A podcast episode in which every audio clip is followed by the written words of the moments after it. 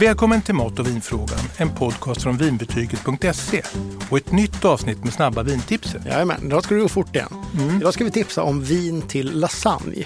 Men först och främst, varför gillar vi lasagne? Ja, det är ju jättepopulärt. Det är det verkligen. Ja, men det är god och rejäl mat. Den är liksom mättande och det är varmt och så vidare. Om man tittar på Sveriges populäraste maträtt när man rankar, jag såg en ny ranking, det här görs ju varje år, men då ligger ju spagetti och köttfärssås i toppen. Så det här är ju ändå typ en sån. Ja, klart släktskap skulle jag vilja Ja. säga. Eh, det är ju då istället för att det är spaghetti eller pasta så är det pastaplattor och så är det fyllning med eh, köttfärssås och, och en bechamelsås. Och sen är det ju så att lasagne kommer från den italienska regionen Emilia-Romagna och där Bologna är huvudstad.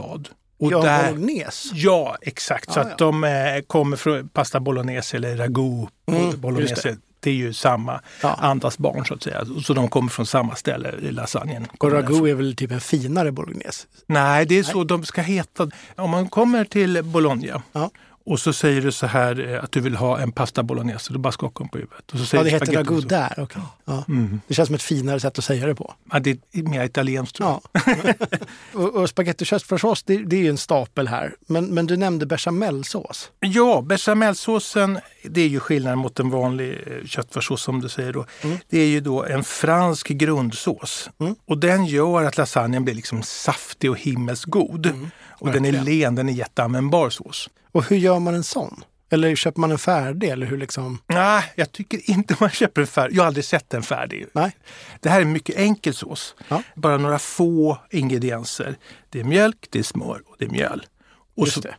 kör man ihop det där på, enligt en viss eh, metod så att säga. Och så blir det jättebra och så kryddar man lite med salt och peppar. Det låter inte så himla svårt. Nej, och det tycker jag alla ska testa. Mm. Det ska man kunna. Nu blir det lite stickspår här från, eh, från eh, lasagne, men ändå. Kan man göra en bechamelsås, då har man också väldigt nära att göra styvad potatis eller styvade makaroner. Det är det man har. Ah. Ja, det är samma style. Ja. Ja, och bechamel det var någon eh, markis som på något sätt nästlade sig in i franska kungen, alltså Ludvig den XIVs hov. Okej. Och han blev någon sån här huvudhovmästare på något sätt. Ja. Och det stod i någonstans att han var nyrik. Det tycker jag är ganska luddigt för det är lite så här retsam kommentar. Mm. Va? Och han fick den här såsen då, jag tror inte ens han skapade den, det var någon i köket som gjorde det. Men han eh, gjorde den till sin. Han nästlade in sig där också. Ja, Ja, så kan det vara. Och, eh, Men jag tycker alla ska prova att göra en bechamel. verkligen. Okej, det här är ju snabba vintipset, så nu måste vi komma in på vinet. Vilket vin tycker du passar till lasagne? Först och främst, då, alltså lasagne kan ju varieras i det oändliga. Så, men om vi tänker oss en traditionell med köttfärssås, fylld med köttfärssås och inte allt för kryddad. Det är den vi ska försöka matcha. Och lasagne det är ju ingen lyxrätt egentligen, utan det är ju god italiensk husmanskost. Och då ska ju inte vinet kosta hur mycket som helst. Nej, det är sant. Nej. Och Jag tycker vi kör på ett rött under 100. Det tycker jag passar utmärkt. Och var kommer det här ifrån? Om vi går då, det finns ju då gamla och nya vinvärden där Mm. man kan hitta bra viner under 100. Men jag tycker vi håller oss ändå till Italien. Det passar väl till lasagnen? Och så åker vi upp till Piemonte i norra Mm. Italien och där brukar man ju alltid prata om Nebbiolo-druvan Mm. som är så märkvärdig, dyr och fin och sträng och stram och allting. Mm. Men vi tar den andra druvan där uppe som heter Barbera Just det. och den ger ett lättare, skönare vin. Och vad heter den här lilla rackaren? Ja, här kan du se. Så ser den ut. Den heter Ricossa Barbera Organic.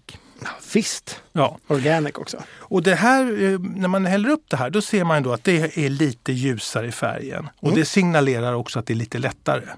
Det hänger ihop.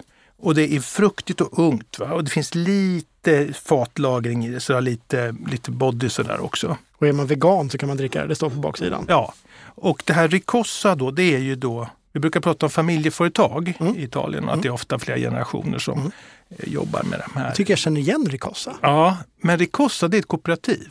Och Det innebär att då är det många vingårdar, mindre, som går tillsamman och delar på produktion och framställning. Och, Okej. ja, och de är väldigt framgångsrika. Det finns ju kooperativ både i eh, Frankrike och Italien som gör kanonviner. Mm.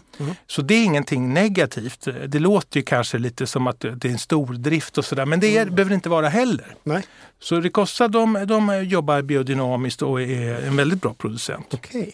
Men du sa att vinet kostar under 100 kronor. ja, kanske vi ska spesa det tycker du? Ja, Det, det, är, det är lite under 199 kronor. ja, 99, ja, det, Ja. ja, det är en krona billigare. Ja, Och eh, artikelnummer ska vi ha också innan vi glömmer det. ja, det brukar vi ha för att underlätta så man slipper komma ihåg eh, långa vinnamn då. Då är ju det 2013. Fast det här är ändå gjort 2020. Ja, Ja. så att det låter ju som en vinårgång, jag håller med, 2013, men det är det artikelnumret. Ja. Och vad jag kan säga mer om Ricossa Barbera Organic det är att det passar ju bra till vegetariskt. Mm. Det kan vara en vegetarisk lasagne. Gratänger med aubergine eller ljust kött, kyckling och kalkon. Mm. Och vi Lite brukar, lättare liksom. ja, och ibland säger vi så här att det här vinet, om vi pratar om något särskilt vin, jag tror vi gjorde om lagringsvinerna Mm. i förra avsnittet, att de var för kraftiga och tunga för att sitta liksom och bara smutta på i soffan. Mm. Men det här, det är ett vin för soffan.